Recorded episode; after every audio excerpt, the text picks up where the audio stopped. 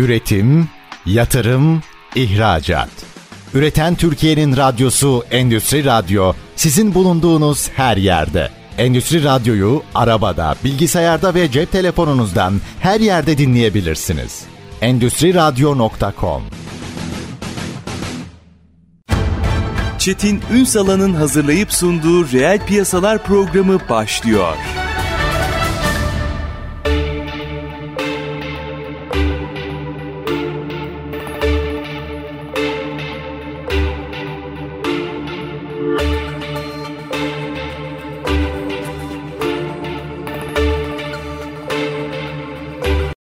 Piyasalardan merhabalar. Türkiye'nin gerçek gündeminde birlikteyiz. Efendim bugün e-ticareti, pazar yerleri gerçeğini, farklılaşmayı aslında burada dünyada yükselen bu trendte pozisyon almayı konuşacağız. Kıymetli bir konuğum var. Ben çok girizgah yapmayayım. Konuma soru olarak sorayım girizgah. Mr. Usta CEO'su Yunus Emre Kalkan. Bugün reel piyasaların konuğu. Sayın Kalkan yayınımıza hoş geldiniz. Merhabalar, hoş bulduk Çetin Bey. Üstad hemen buradan başlayayım ben. O girizgahı yapmak yerine size sorayım. Evet e-ticaret son dönemin en popüler ve sadece bir moda değil kalıcı hale gelen bir ticaret şekli olmaya devam ediyor. Bu konuyla ilgili yasal düzenlememiz var. Onu da bir mercek altına alacağız. Ama ben işin en can alıcı yerinin orada bir ticaret yapmaktan çok o ticareti yöneten pazar yerleri pazarında Bakın pazar yerleri pazarında etkin olmanın önemli olduğunu düşünüyorum.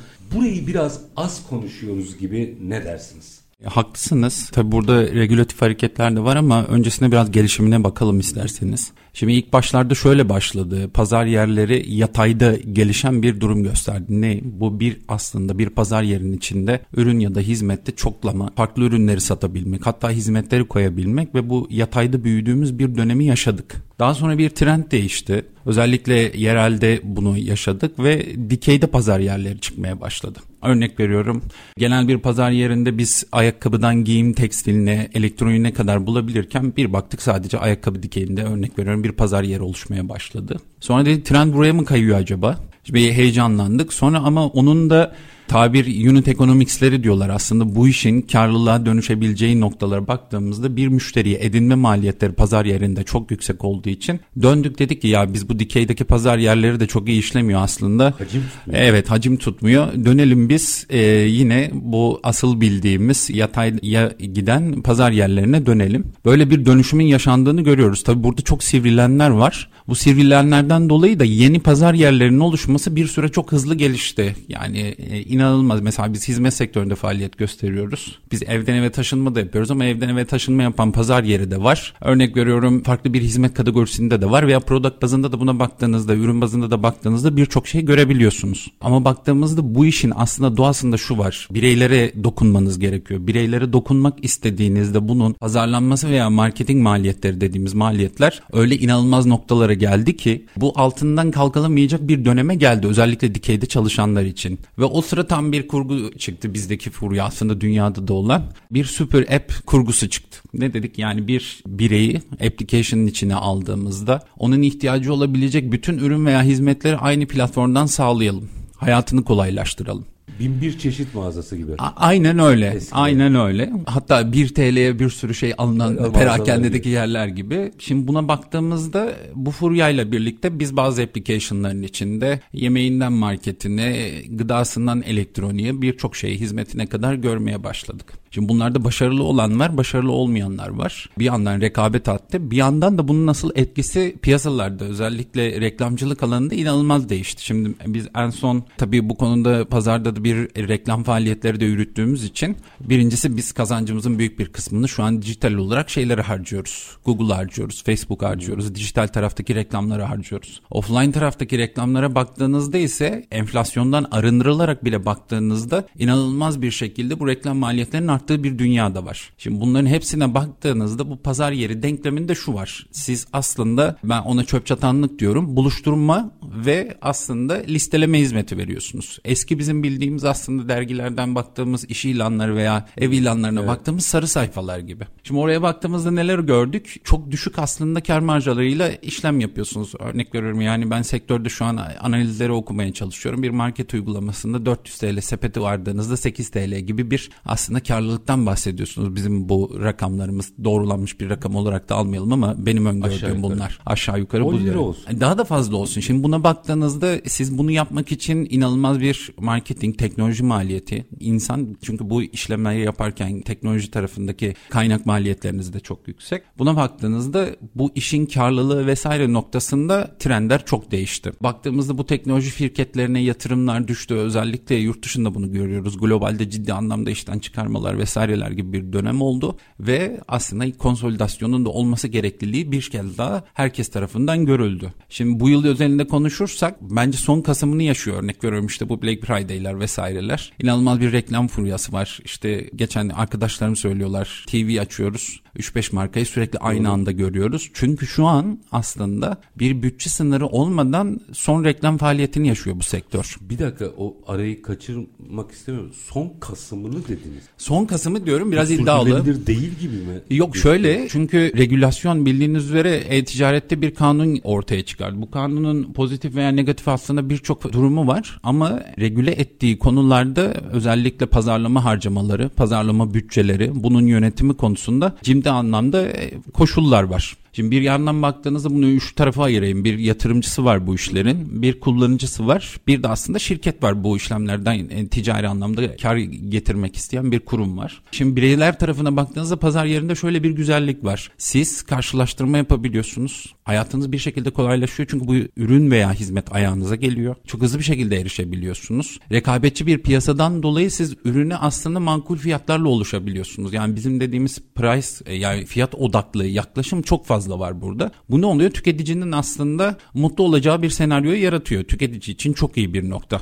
Kesinlikle. Ama sürdürülebilir mi tartışılır. Evet sürdürülebilir olup olmadığını tartışıyoruz. Çünkü şimdi bir yandan da şey var ya indirimler çıkıyor acaba gerçek indirimler var mı vesaireler. Orada da bir bilinç oturmaya başladı. Şimdi de bir iş sahibi olarak yani platformun sahibi olup bunu ticari olarak yapanlara baktığınızda biz bu karlılıklarımızı nasıl arttırabileceğiz? Bilinirliğimiz veya üyeyi sistemin içinde tutabilmek için, müşteriyi sistemin içinde tutabilmek için ciddi anlamda yatırım yapmaya devam etmemiz gerekiyor. Bunun aslında sürdürülebilir olması için de bizim karlılıklarımızı arttırmamız gerekiyor. Bu arada karlılıktan kastettiğiniz çok para kazanmak değil, sürdürülebilir Sür- hale. tabii ki, Yani tabii ki. Noktadayız daha. Tabii ki, tabii çok ki. para kazanılmış da daha çok kere edelim durumu değil yani. Tabii ki yani biz baktığımızda örnek veriyorum Türkiye'den çıktığı için ismini çok rahat verebiliyorum. Globaldeki endekslerinizde baktığınızda çünkü kamuya da açık bilgiler olduğu için eBay'in e, karlılık oranları %5 %6'lardan konuşuyoruz ki dünya devi bir e-ticaret pazar yeri olarak Doğru. konumlanmış bir yer. Şimdi buna baktığınızda tabii ticareti sürdürülebilir olarak devam ettirmek için zorlanıyorlar. Tabii buradaki regülasyonun getirdiği şey aslında mevcut büyükleri regüle etme noktasında evet faydalı olabileceğini söyleyebiliriz. Burada zaten kamunun en büyük görevlerinden birisi bu rekabetçi piyasayı gerçekten doğru işler bir şekilde regüle etmesi. Ama bu regüle ederken de şunları da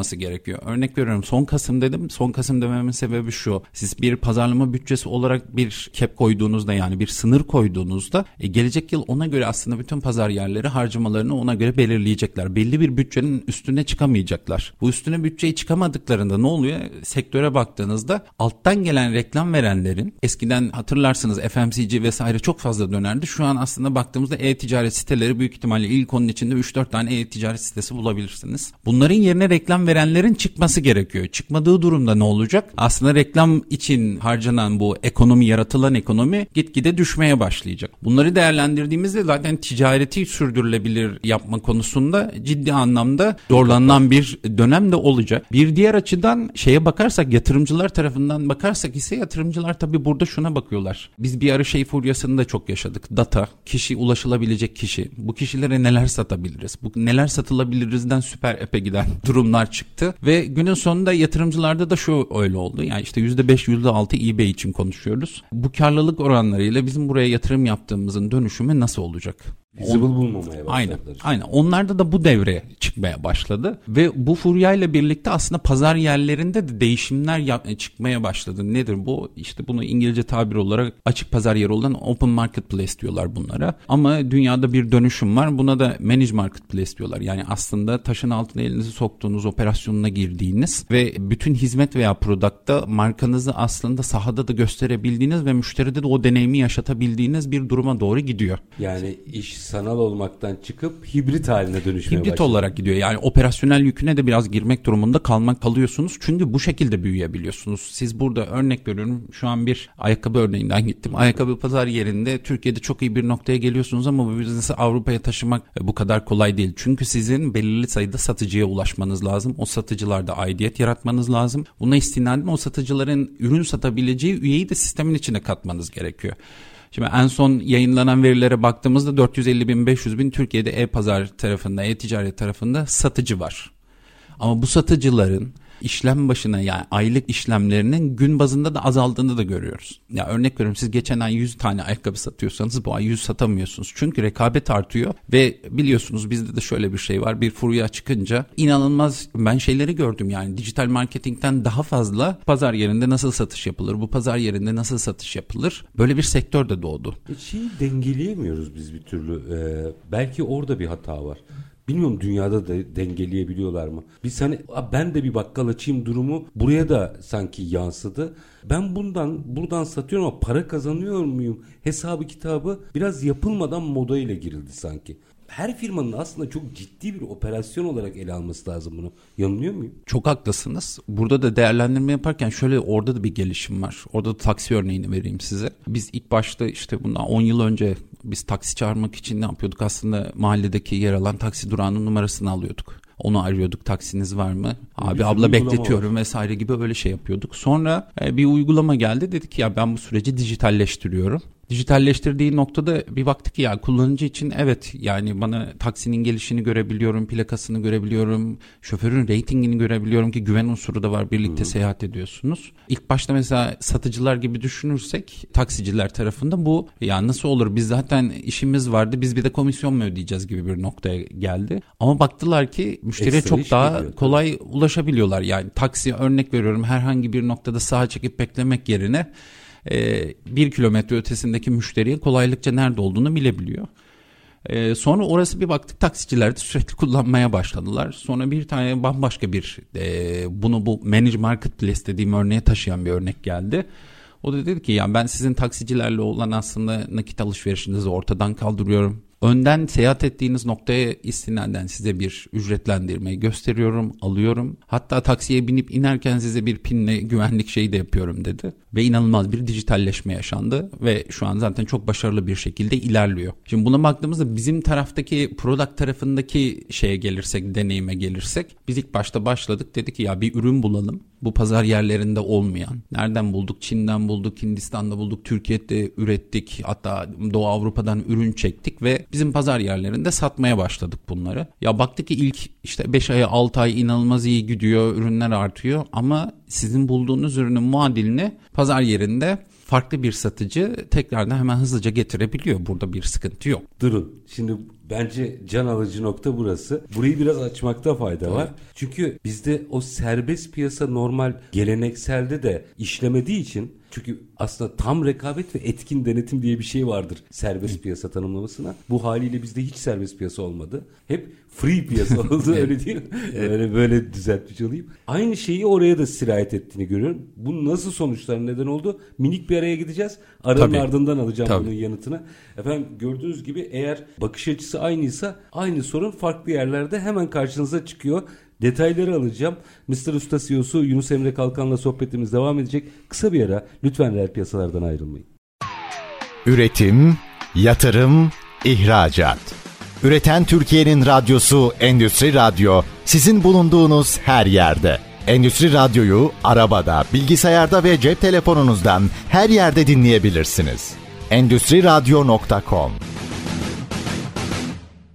Kısa bir aranın ardından reel piyasalarda tekrar sizlerle birlikteyiz. Konuğumuz Mr. Usta CEO'su Yunus Emre Kalkan. Tam can alıcı yerde kaldınız. İş fiyata geldi, rekabete geldi, sürdürülebilirliğe geldi. Operasyonu anlatıyordunuz ben virgül attım. Hadi virgülü kaldırdım devam edin buyurun. Tabii. Burada biraz da satıcı tarafından girmiştim ben. Şimdi satıcılar tarafına baktığımızda yeni satıcıların oluşması sistemde.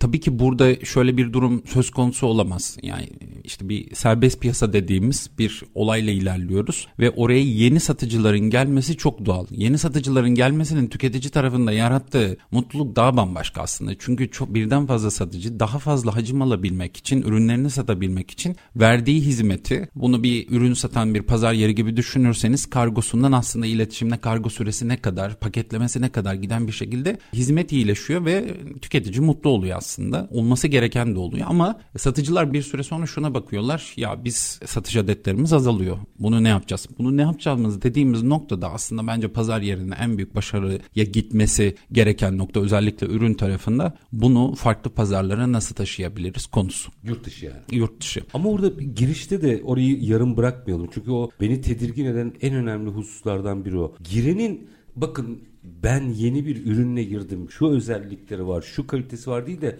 fiyatın altına girerek girmeyi bir alışkanlık haline getirdik. Bir kere bunu bir kurtulmamız lazım sanki bundan. Tabii yani, Yani ben rekabet etmek başka bir şey, ucuzlaştırmak başka bir şey. Ya çünkü özellikle şöyle düşünmemiz gerekiyor bence. Biz katma değerli bir hizmet veya bir platformla bunu dijital bir şekilde sağlıyorsak önemli olan bizim bu katma değeri göstermemiz. Müşteriyi bir defa e, siz indirimle vesaire fırsatla alabilirsiniz içeriye ama günün sonunda orada yaratmak istediğiniz değeri yaratmadığınızda ne kadar ucuz olursanız olun bu zaten devamı gelmeyecek bir nokta oluyor. Karlılık oranlarından bahsediyoruz. E, bu şekilde dibe gidip aslında hareket etmenin günün sonunda size büyük bir anlamda zararları da doğabilecek bir duruma gidiyor. Biz Sürdürülebilir değil. Nerede yaşadık? İlk marketler Türkiye'ye geldiğinde Tabii. herkes raflara girebilmek için anormal fiyatlar verdiler. Sonra bir baktılar e, bir sürü reklam vesaire e, maliyetler çıktı. Sonra kaçanlar oldu. Aynı şeyi sanki e-ticaret tarafında yaşıyoruz gibi. Tabii. Bu arada işte orada da bir de şu var. Satıcının özellikle pazar yerindeki hacmini küçültmemesi, aksine büyütmesi için yatırım yapması gerekiyor. Örnek veriyorum yani. Ürün satıyorsa ürün stoğuna gitmesi gerekiyor. Jenerik ürünler üretmesi gerekiyor belki. Ürünleri veya dış pazardan ihraç etmesi gerekiyor veya Türkiye'de birini üretici bulması gerekiyor. Belki kendisi üretmesi gerekiyor. Bunların hepsine baktığınızda e, gerçekten bu konudaki yatırımın karşılanması durumu da satıcı noktasında ekstra bir konu olarak çıkıyor. Çünkü amaçları neydi? Ben bir reklam maliyetine katlanmadan, ekstra buradaki aslında bir pazarlama maliyeti olmadan ben müşteriye kolay bir şekilde erişeyim. Bunun aslında pozitif veya negatif tarafları zaten şeyden ayrışıyor. İyi olan dediğimiz pazar yerleri, büyüyen dediğimiz pazar yerlerinin de biraz daha bu noktalarda aldığı aksiyonların sonuçlarını aldığını düşünebiliriz. Çünkü baktığınızda şöyle düşünmemiz gerekiyor. Bizim pazar yerleri aslında bir e-ticaret sitesi vesaire olmaktan çıktılar. Bugün bir Google arama motoru gibi çalışıyorlar. Sizin örnek veriyorum bir avizeye ihtiyacınız varsa siz Google'lamıyorsunuz. Giriyorsunuz o e-ticaret sitesine yazıyorsunuz şu şu şu avize vesaire yazıyorsunuz veya herhangi bir aramayı onun üstünde yapıyorsunuz. Yani devasa marketler haline dönüştüler aslında. Aynen öyle. Aynen öyle ve bu bunun sonucunda da şu var. Arama motoruna siz günün sonunda şu an evet globalde olan arama motorlarını kullanıyoruz. Bu arama motorlarında ön sıralarda çıkmak için siz ücretler veriyorsunuz. Oraya reklamlar veriyorsunuz ki biraz önce bahsettiğim biz aslında dijitaldeki taraftaki marketing maliyetlerini Facebook ve Google'a yapıyoruz. Meta ve Google tarafına yapıyoruz dediğimiz hikaye döndü. Dedik ki artık bu büyük e-ticaret siteleri tamamen içinde bir arama motoru gibi çalışan, aynı ürünü farklı satıcıları da bulabileceğiniz, ürünlerin farklılıklarını da farklı ürünleri de bulabileceğiniz bir noktaya gitti. Bunların hepsinin sonunda şunu söyleyebiliyorum rahatlıkla. Tüketici için gerçekten çok iyi, avantajlı bir noktaya gelmiş oldu. Tamam ama burada hizmet sunan firmalar için de kazançlı olması lazım. Tabii. Platform dahil. Tabii. Yoksa sürdürülebilir olmaz. Tabii. Ya E, Hilal Ahmer değil burası herhalde. Burada bence önemli olan şuna odaklanmak gerekiyordu. Yani bizim gerçekten bu ülke genelinde bizde de var bu sıkıntı. Biz stratejik bir planlama yapmakta zorlanıyoruz.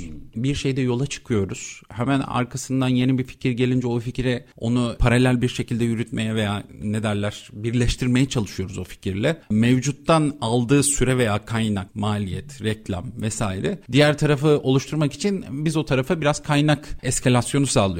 Diyoruz ki ya burayı da ayağa kaldıralım. Sonra asıl gittiğimiz yolu unutuyoruz. O yoldaki fırsatları kaçırıyoruz. Sonra diyoruz ki ya biz bir şey yapmaya çalıştık ama 5 tane hamle yaptık. İlki iyiydi şu an o biraz geriye gidiyor onu da toparlamamız gerekiyor. Bence asıl problem bu ticari işletmeler tarafında bu. Yani her şeyi yapmak durumunda değiliz. Bir şeyi iyi yapın. Bir şeyi iyi yapıp ikinciyi de yapıyorsak yani adım adım gitmek ve onu iyi yapıp devam etmek gerekiyor. Tam o noktada demin bir dakika bunu sonra konuşalım dediğim noktaya gelelim. O bir şeyi iyi yaparken de bir sıçrama yaratmanız gerekiyor. Çünkü Evet. hacim yaratmanız gerekiyor. Diyorsunuz ki bizim orada arızalarımız var. Yani mesela yurt içinde operasyonu bir şekilde yapıyor firma ama açılamıyor. hadi o açılmayı biraz hem firma açısından ama bence burada bir noktayı daha altını çizeyim orayı da açın lütfen. Bizim aslında dünya ölçeğinde de pazar yerlerimizi rekabet çıkaracak bir şeyleri tartışıyor olmamız lazım sanki. Evet. Şimdi şöyle düşünelim. Bir pazar yerinde ticari işletmeler tarafından bakıyorum buna. Siz pazar yerinizi globale taşıma konusunda Türkiye'de örnekler var. Ciddi anlamda avantajlı olan yerler de var ve çok güzel başarılar elde ettikleri yerler de var.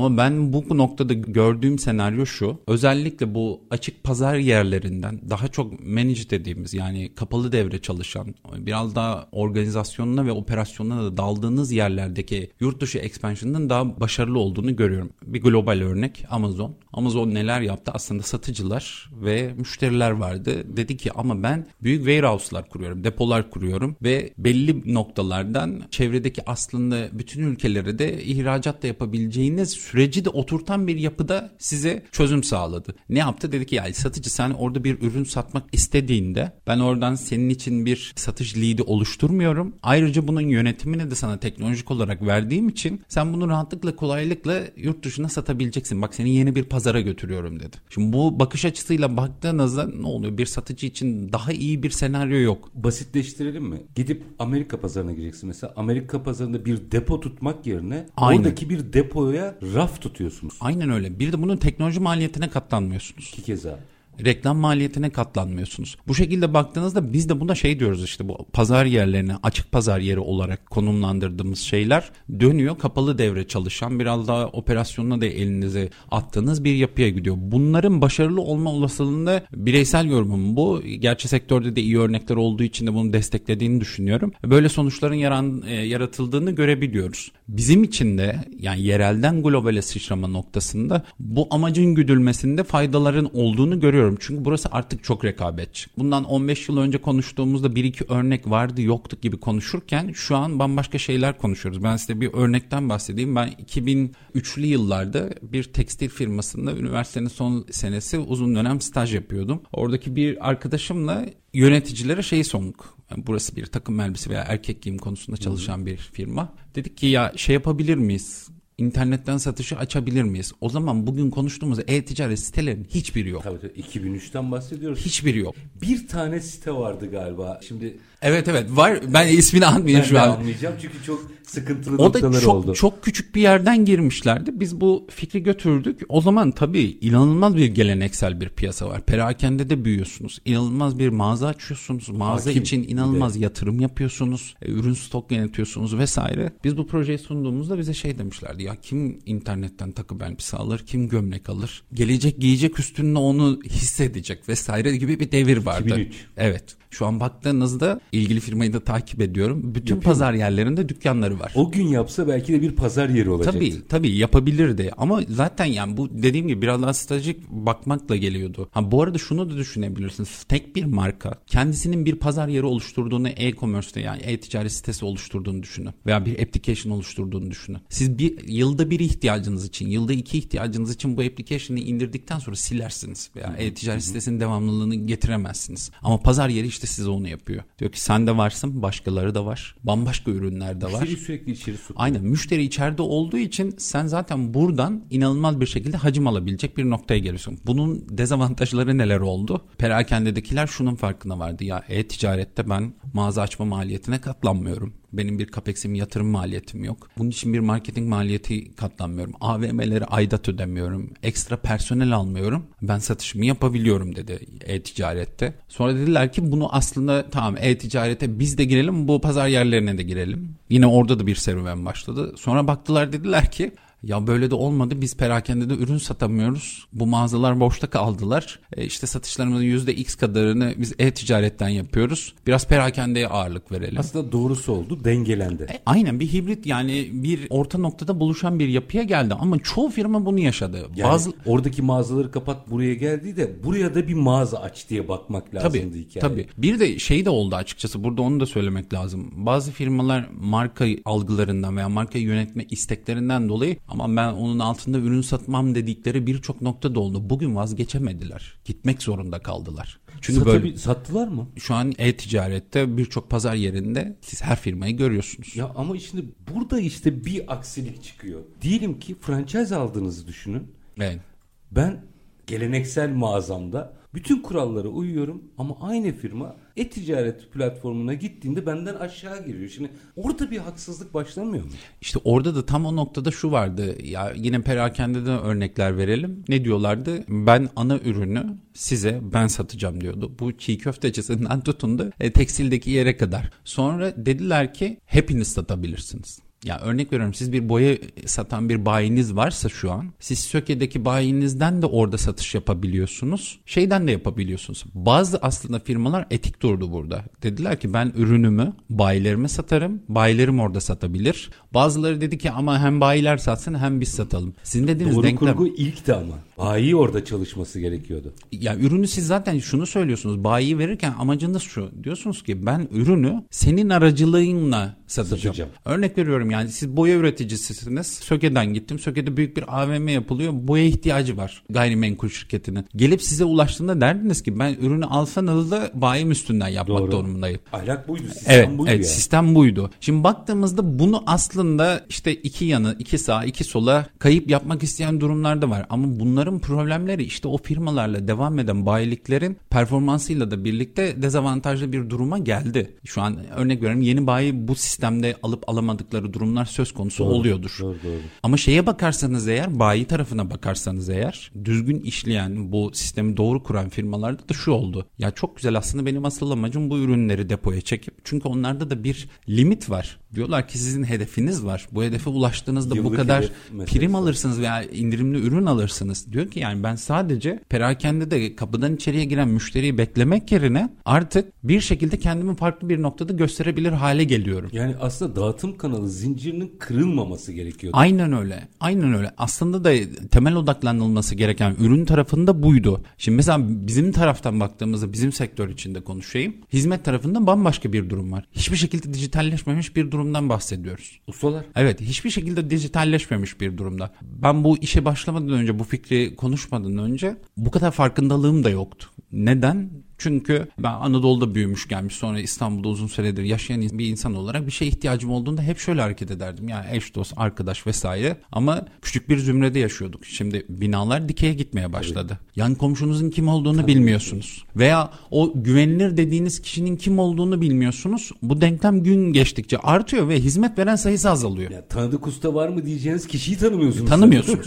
tanımıyorsunuz. Ben hatta unutmuyorum ilk işe ilk baştan bir iki hafta oldu. Daha da söylememiştim kimselere. Bizim oturduğumuz yerde bir geldim kapıda üç kişi bizim yöneticide konuşuyorlar. Karşımızda bir tane anaokulu var. Ne oldu falan bunları konuşurken şey dedi. Ya işte boyacı almış dış cephe için e, okulun dış cephesi boyanacak. Özel bir anaokulu. İşte demiş ki şu kadar önden ücreti verin ben boyayı alıp gelip yarın başlayacağım. Gidiş o gidiş bir daha bulamıyoruz diyor. Böyle şeyler vardı. Siz mesela fatura istediğinizde faturayı bulamadığınız durumlar vardı. Şimdi bakın yine e-ticaretin iyi olan bir şey. Şu an e-ticarette dönen bütün işlemler Kayıtlı. kayıtlı. Ve kayıt dışı ekonominin ortadan kalkması için bence regülasyonu ortaya koyan kamunun da buna odaklanması gerekiyor şu an. Siz hiçbir orada satılan ürünün faturasının kesilmemesi gibi bir durum söz konusu değil. Yani Yazar kasa gibi veya kredi kartıyla Aynen, e, aynen alışveriş öyle. yapmak. Aynen öyle. Siz aslında kayıt dışı olan bir pazarın bir bölümünü aslında kayıtlı bir şekilde ülke içinde vergilendirilebilir bir kazanç haline getirdiğiniz bir durum var. Şimdi bizim tarafa baktığımızda ise hizmet tarafında şunu göremiyorduk. Yani Türkiye'de. Örnek veriyorum yine normal pazar yeri gibi çalışanlar var. Biz çünkü tam bir pazar yeri değiliz. Pazar yerlerinde ne vardı? Siz diyordunuz ki ya benim örnek veriyorum şöyle bir hizmete ihtiyacım var. Bir tane talep oluşturuyordunuz. Herhangi bir e-ticaret sitesinde. Bu e-ticaret sitesinde orada hizmet verenler vardı. Satıcılar. Havuz. Pazar yerinde havuz. Bunlar oradaki üründe olmadığı için pazar yerine şey veriyorlardı. Komisyon veriyorlardı teklif verebilmek için. Kesinleşmemiş bir iş. Teklif veriyor işe alamıyor dediklerimiz bir nokta var. İnsanların orada dijitalleşmesinin önüne geçtik biz. Şu an ben örnek veriyorum Mr. Sisteminde bizim çalışan hizmet verenlerimize şunu söylüyoruz. Biz müşteriden sabit fiyatlı kesinleşmiş taksideki aslında önden fiyatı gösterme ve aslında kurumun devreye girdiği yöntemi uyguluyoruz. Diyoruz ki ben müşteriye sabit fiyatlı hizmeti satıyorum. Senin ne kadar bu sabit fiyattan kazanacağın belli. Burada bir komisyon vesaire denklemi yok. Ben de senden sabit fiyatla alıyorum. Kesinleşmiş bir işi sana indiriyorum. Usta o zaman şunu söylüyor aslında hizmet veren ya da ya ben bu platformda iş almak için, iş yapmak için benim tek yapmam gereken, yapmam gereken o hizmeti iyi yapmak. Kritik nokta bu zaten. Evet. İş bittikten sonra mı veriyorsunuz parayı? Söz konusu usta olunca Evet. tabii insan ister istemez bunu düşünüyor. Minik bir araya gideceğim. İşin Tabii. latifesi tabii. Yani çünkü orada işini yapıp bu tip platformlarda daha doğrusu işini yapıp daha sonra kaçmak mümkün değil. Çünkü kredibilite sistemi, puan sistemi var. Bir daha iş alamamayı göze alması lazım vesaire. İşin şakasıydı o. Usta deyince o geliyor akla. Minik bir araya gideceğiz. Aranın ardından hem bu işin bu boyutunu konuşmak istiyorum hem de bunu nasıl yurt dışına açarız. Yani demin dediniz ya problem yurt dışı ile ilgili bir problemimiz var. Onu da biraz boyutlandırmak isterim minik bir aradan sonra. Mr. Usta CEO'su Yunus Emre Kalkan'la enteresan bir sohbet. Çok kıymetli bilgiler veriyor Sayın Kalkan. Minik bir ara aranın ardından reel piyasalar devam edecek. Lütfen bizden ayrılmayın. Üretim, yatırım, ihracat. Üreten Türkiye'nin radyosu Endüstri Radyo sizin bulunduğunuz her yerde. Endüstri Radyo'yu arabada, bilgisayarda ve cep telefonunuzdan her yerde dinleyebilirsiniz. Endüstri Radyo.com Kısa bir aranın ardından reel piyasalarda tekrar sizlerle birlikteyiz. Mr. Usta CEO'su Yunus Emre Kalkan'la sohbetimiz devam ediyor. Şimdi araya giderken değil mi ustaya parayı ödüyorsunuz diye. Şöyle bir durum var. Bu işi biraz daha sistematik hale getirip aslında belki sizin özelinizde ustaları, diğer pazar yerleri özelinde firmaları yurt dışına taşıyacak bir operasyon yapmamız gerekiyor. Bir bunun yolu yordamı ne? İki acımasız olmayacağım. Orası tam bir cadı kazanı ve ciddi finansal güçler gerektiriyor. Burada belki stratejik olarak görüp kamunun farklı yaklaşması gerekiyor meseleye.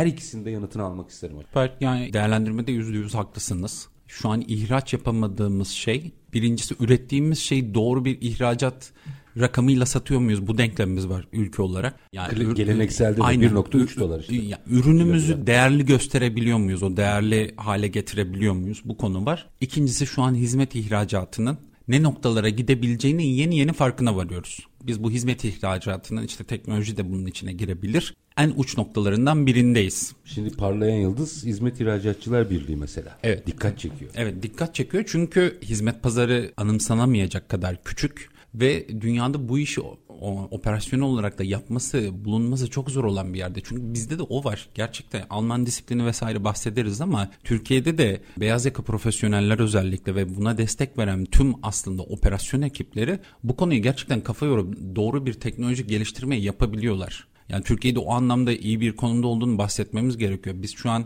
online'da krediye başvurabiliyoruz. Siz bir Avrupa ülkesinde bırakın krediye başvurmayı banka hesabı açtıramazsınız. O anlamda teknoloji olarak gerçekten fersah fersah önde gittiğimiz noktalar da var. Bunları çoğaltmak önemli olan. Önemli olan aslında yaptık dememek. Oraya bunları, yüklenmek. Evet onları yüklenmek. Geliştirmek. Tek, tek bir sektörde olmamak gerekiyor bu anlamda. Şimdi hizmet ihracatına baktığımızda da bizim şöyle güzel bir örneğimiz var. Biz aslında zaten ilk ihracatını yapmış olduk. Biz bu Misrus'ta Türk girişimciler tarafından Dubai'de kurulmuş bir yapı. Biz burada aslında belli faaliyetleri yaptıktan sonra biraz önce sizin söylediğiniz aslında scale up dediğimiz büyüme, expansion dediğimiz kısımda Türkiye bunun operasyonunu taşıdık. Bildiğimiz bir şey vardı. Türkiye ihracat yaptınız yani. Evet ilk ama Türk girişimci olarak biz tersten gittik açıkçası. Anladım. Orada kurdunuz. Normalde normalde ne yapıyoruz? Diyoruz ki Türkiye'de kuralım. İlk nereye gidelim? Dubai'ye gidelim. İşte para çok restoranlar vesaire öyle diyor ama şey serbest bölge. serbest bölge. Biz ne yaptık? Aslında Dubai'de bunu kurduk ve nasıl ilerlemesi gerektiğini anladık. Biz de pazar yeriydik. Döndük Manage Marketplace dediğimiz. Şu an kapınıza gelen biri Mr. Usta kimliğiyle geliyor. Siz kimden hizmet aldığınızı bilmiyorsunuz bile. Sizin için Ahmet Usta, Mehmet Usta yok. Yani Mr. Usta'dan bir usta geldi veya hizmet veren geldi gibi. Biz sonra Türkiye'ye getirirken bunu globalde bir expand edebilmek, büyüyebilmek noktasında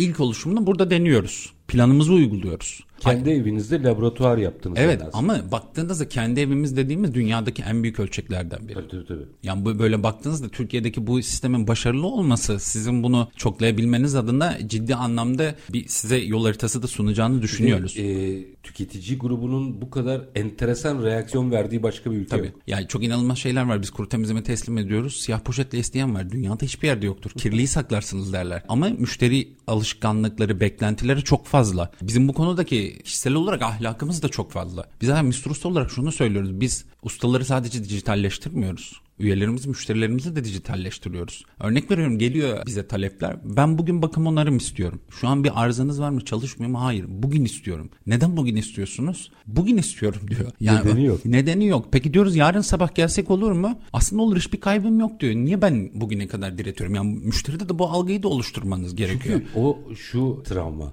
Usta gelmez travması. Gelmez travması. Yani hepimizde var bu. Çünkü hani evet. ya bugün gelsen. Çünkü yarın bulamayabilirsin normalde ustayı gelenekte. Çok eskiden sözünde duran ustalarımız var tabii o ayrı konu onları bir ama son dönemdeki travmanın nedeni bu. Dediniz ya bugün istiyorum ama niye bugün istediğimi bilmiyorum o bu travmanın eseri. Büyük ihtimalle. Şimdi oradaki o dönüşümü de yaptıktan sonra biz zaten şöyle gidiyoruz. Biz herhangi bir ustayla rekabet etmiyoruz. Rekaberliğimiz var. Yani rekabet edip ben onların pazarından bir şey almak istemiyorum. Aslında onlara nitelikli işi götürtmeye çalışıyorum. Şu an düşündüğünüzde bakın yani e, product satan bir pazar yeri. Siz ne yapardınız? Perakende bir dükkan açardınız. O dükkanın kirası, elektriği, suyu, personel tutardınız. Çünkü siz sürekli orada değilsiniz. Raf ömrü vardı, raflarda tutardınız vesaire. Birçok maliyetiniz vardı. Şu an ama siz evinizin bir noktasını depo yaparak aslında ürün satabiliyorsunuz. Bu maliyetlere katlanmıyorsunuz. İnsanlar dükkanlarını kapatmaya başladılar böyle olunca. Neden diyorduk? Zaten hacmim var ve doğru müşteriye ulaşıyorum. Ben doğru fiyattan satabiliyorum. Benim için mutlu edecek bir noktaysa burada ilerleyebiliyorum. Hizmet tarafında bizim yapmak istediğimiz de bu. Siz bizim aslında Mr. Usta'yı bir Love dedikleri yere taşıyabilirsek eğer orada şunu kanıtlamak istiyoruz. Siz Mr. Usta'dan bir hizmet aldığınızda mutlu olacağınıza garanti eden bir firma var arkasında. Siz kredibiliteyi veriyorsunuz aslında. Aynen. Biz diyoruz ki ustaya da diyoruz senin hak ettiğin ücrette bir işlem maliyetiyle daha doğrusu satış fiyatıyla ben senden onu almayı garanti ediyorum. O zaman da problem çıkmıyor iki tarafta. Evet diyor ki ya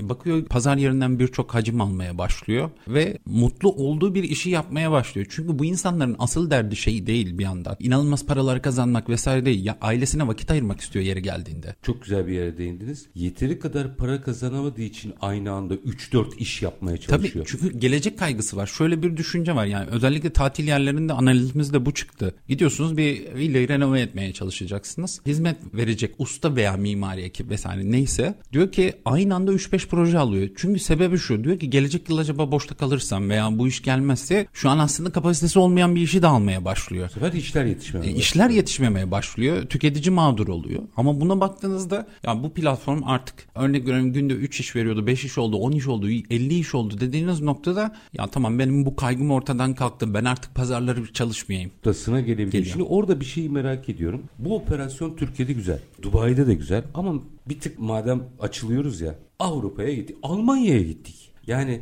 merhaba demenizin bilmem kaç sent olduğu yere. Orada bu denge nasıl kurulur? Mesela Avrupa pazarına bu sistemi, bu pazar yerine koyduğumuzda oradaki strateji nasıl farklılaşacak? Ya burada da şöyle bir şey var. Oradaki analizlerimizden de bahsedeyim. Bu köşelerin tutulması denklemi vardır ya birçok aslında ticaretteki gibi. Bu konuda da örnekleri var. Siz şu an Almanya'da bu konuyu aslında Polonya tarafından hizmet verenlerin çok fazla aslında oraya şey olduklarını görebiliyoruz. Bir de şöyle hikayeler var. Siz Almanya'da evinizi taşımak istiyorsanız mutfağınızı da söküp yeni eve götürüp mutfak olarak koyuyorsunuz. Çok değişik, enteresan bir şeyler var yani. Gerçekten nokta bazında farklı hareket eden hacimler var. Mesela kuru temizlemeden bahsedeyim. Yurt dışında sepet mantığı vardır, torba mantığı vardır. Biz Türkiye'de de öyle çalışıyoruz ama bizim Türkiye'de adet vardır. Do- doğru. Po- poşete poşet gelecek. A- aynen öyle. Şimdi İngiltere'ye gidelim. Burada da aslında Bulgar hizmet verenlerin çok fazla aslında pazarda hizmet verdiğini görüyoruz. Saat bazında bir ücretlendirme var. Servis bedeli mantığı yok. Bizde Türkiye'de servis bedeli mantığı var. Şimdi oraya baktığınızda da şöyle bir hikaye var. Saati 300 sterline 200 sterline siz bir tesisatçı çağırmak durumunda kalıyorsunuz. Ne oluyor? Bu defa bireyler dönüyor diyor ki tüketiciler. Ben bunları do it yourself dediğimiz kendin, kendin yapa, yapa dönelim. Şimdi burada aslında bizim için avantaj olan ne? Bu aslında şeyi anlayabilirseniz pazarı girizgah nerede yapmanız gerektiği noktasında size şey oluyor. Örnek veriyorum. Gidip illaki orada usta bulmanız gerekmiyor. Kendin yapçıları ek gelir sağlayacak sisteme mi dönüştürmeyi planlıyorsunuz? Ya oraya kadar gider mi bilmiyorum ama şu var. Günün sonunda şu an Uber taksilerinde yurt dışında Hı-hı. çalışanların çoğu aslında ek iş olarak bile bu işi yapıyorlar. Veya bir pazara girmek istiyorsanız biz zaten lokasyon bazında büyüyoruz. Bir anda bütün ülkeyi, bütün şehri, bütün ilçeler açtık demiyoruz. O ilçe, ilçe bazında büyüyoruz mesela Türkiye'de pilot, şu an. Pilot gidiyorsunuz. Aynen öyle ve orada diyoruz ki bu hizmeti karşılayabilecek hizmet vereni garantiliyoruz. Buradaki aslında market uygulamalarına da benziyor biraz. Baktığınızda bir ülkeye girizgah için ben hizmet ihracatını buradan yapabilirim. Yani yetkin kaynağı buradan oralara Buradan bile oraya götürebilirim. uluslararası- Oraya bile götürebilirim. Girizgahını yaptıktan Sağlık sonra turizmi gibi. Aynen öyle. Girizgahını yaptıktan sonra siz zaten orada yarattığınız değerle bunun çoğalacağını göreceksiniz. Böyle bir durum var. Şu an bakıyoruz. En son sabah okudum haberlerde. Almanya yeni bir yasa çıkartıyor. İşte 10 yıl kalman gerekmiyor. 5 yıla Doğru, indirildi vesaire. Şimdi böyle bir durum da var. Bunların ihtiyaç olduğunu da biliyoruz. Dünyadaki yeni gelen neslin bu tip işlere özellikle Türkiye tarafında bizim regionımızda daha değişik bakılıyor. Bunlara önem vermediği bir durum da var. Günün sonunda birinin taşın altına elini koyup ben buradaki hizmet verenleri oluşturacağım. Akademimle bunları geliştireceğim. Bir ücret aslında kazanmalarını garantisini vereceğim dediğimiz noktaya gitmesi gerekiyor. Zanaatkar çok kıymetli olacak. E şu an baktığınızda süreçte. meslek liselerinden yetişen insanlar bulamıyoruz. Biz okullarla görüşmeye başladık. Almanya'da bu bahsettiğiniz yasada meslek lisesi diplomanı ver. Bakın yüksek okul falan değil. Evet. Gel diyor. Aynen öyle. Kanıtla bana gel diyor. Hiç sıkıntı yok. Enteresan. 3 dakikam var ama bunu sormam lazım. Dubai mi daha zordu, Türkiye mi daha zor? Yani şu an baktığımızda Türkiye pazarı bence çok daha zor. Neden zor? Bilinmezliği çok fazla. Çünkü e, bir de bizde şu var. Şimdi Dubai'de ekspatların yaşadığı bir ülkeden bahsediyoruz ve gerçekten buna ulaşmaları çok zor. Siz orada teknolojiyle bunları çok kolay bir şekilde dönüştürebiliyorsunuz. Ama Türkiye'de şu var. Akıllara kazınmış bazı yaşanmışlık hikayeleri Tabii, var. tabii. Travmalarımız çok fazla. Travmalar var ve ondan sonra siz bu güveni sağlamak için ve bizim dijitalde harcadığımız veya offline'da harcadığımız reklam maliyetleri Dubai ile karşılaştırmamız. Bu arada şey gibi karşılaştırmak gerekiyor. Yani TL veya oradaki riyal vesaire onlarla karşılaştırmak gerekiyor. İnanılmaz şekilde Türkiye'de uçuk. Siz çünkü belli yerlerde olmanız gerekiyor. O yerleri aslında doldurmuş bir şey var. Alan Firmalar zinciri var. Sizin oralardan küçük küçük paylar almanız gerekiyor. Bizim şu an yapmaya çalıştığımız bizi aslında reklamlarımız kullanan kişilerin bizi word of mouth'la yayması. Tıp yani ya ben. Usta'dan hizmet aldım. Başarılıydı değildi. Veya işte başarısına göre bize şey söylemesi, farklı insanlara lanse etmesi bizim için çok daha önemli. O anlamda baktığınızda çok zor. Bir de hizmet verenlerin travması da var. Ben platforma ne para ödeyeceğim? Şöyle bir şey mi olacak? Giriş parası alıyor musunuz? Yani hayır yani o kadar şeffaf. Çok kuralsızdı. Şimdi bu yasayla falan bir şeyler oluşturuluyor. Eksiği var fazlası var. Çok kuralsızdı. Evet. Peki bir dakikada da şunu alırım. Ben evet ihracat yapalım. Bu çok kıymetli bir şey. Ama platform ihracatının çok kıymetli olduğunu düşünüyorum. Pazar yeri ihracatının. Bu açıdan Türkiye'nin bu konuya farklı yaklaşması gerekiyor mu? Sizler yurt dışına giderken ihtiyacınız olan bir şey var mı? Yani ben isterim ki bir Türk firması nasıl bir Amerikalı firma gelip burada adını zikretmeyeyim şimdi her türlü pazar yeri hizmetini verebiliyor. Benim Türk firmam da gitsin Amerika'da versin. Bunun için ihtiyaç olan bir şey var mı? Burada şunu birincisi kamunun bunu bir nitelikli ihracat olduğunu kabul etmesi gerekiyor ve o şekilde hareket etmesi gerekiyor. Biz bu ihracatı yapmak için en önemli asetimiz aslında teknoloji. Bu teknolojiyi geliştirmek için de geliştiriciler olarak bir havuz vardı. Bu havuzu kaybetmememiz gerekiyor. Bugün Türkiye'deki bütün teknoloji firmaları bu sıkıntıyı yaşıyorlar. Kaynak bulamıyorlar. Çalışacak kaynak bulamıyorlar. Biz halen Dubai'den teknoloji destek alıyoruz. Bakar mısınız aslında yani çok ters. Enteresan bir şey. Çok ters. Yani buradan yazılımcıları dünyaya yolluyoruz. Evet ama biz Dubai'den, Dubai'den destek alıyoruz. Dubai'den destek aldığımızda Hintli bir arkadaşımız. Türk diyeceksiniz diye korktum. değil, değil şu an. Yani değil, değil bir. Türkiye Dubai'den hizmet alıyorsa bir başka Türk firması enteresan olurdu gerçekten.